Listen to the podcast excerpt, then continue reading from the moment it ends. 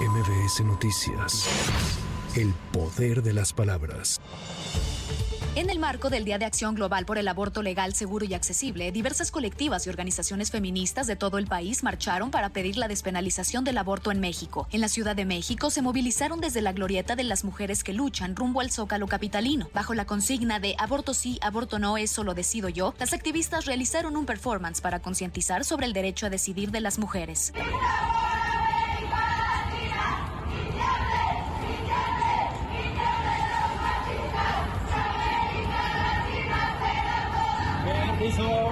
Sin embargo, el denominado Bloque Negro realizó algunas pintas en fachadas de establecimientos a pesar de estar tapiados. En tanto, la Secretaría de Seguridad Ciudadana desplegó a 600 mujeres policías del agrupamiento Ateneas para la vigilancia del recorrido que finalizó con saldo blanco.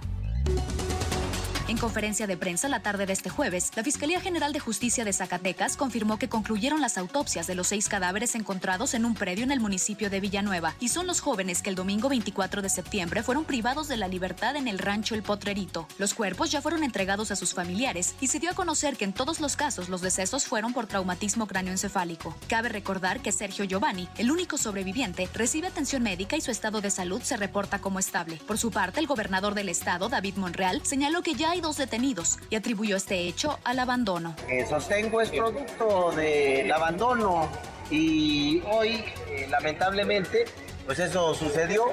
Vamos a seguir luchando para restablecer la paz, la tranquilidad, el orden. Yo estoy dejando en instancias de justicia la fiscalía que informe debidamente lo que aconteció. Es la descomposición social.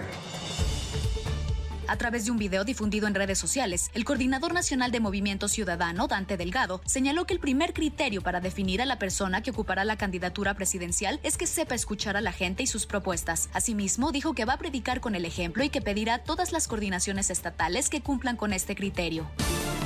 La Cámara Baja de Estados Unidos aprobó este jueves frenar más de 60 millones de dólares en proyectos de ayuda en México. Esto al considerar falta de voluntad del gobierno de López Obrador para combatir el tráfico de fentanilo.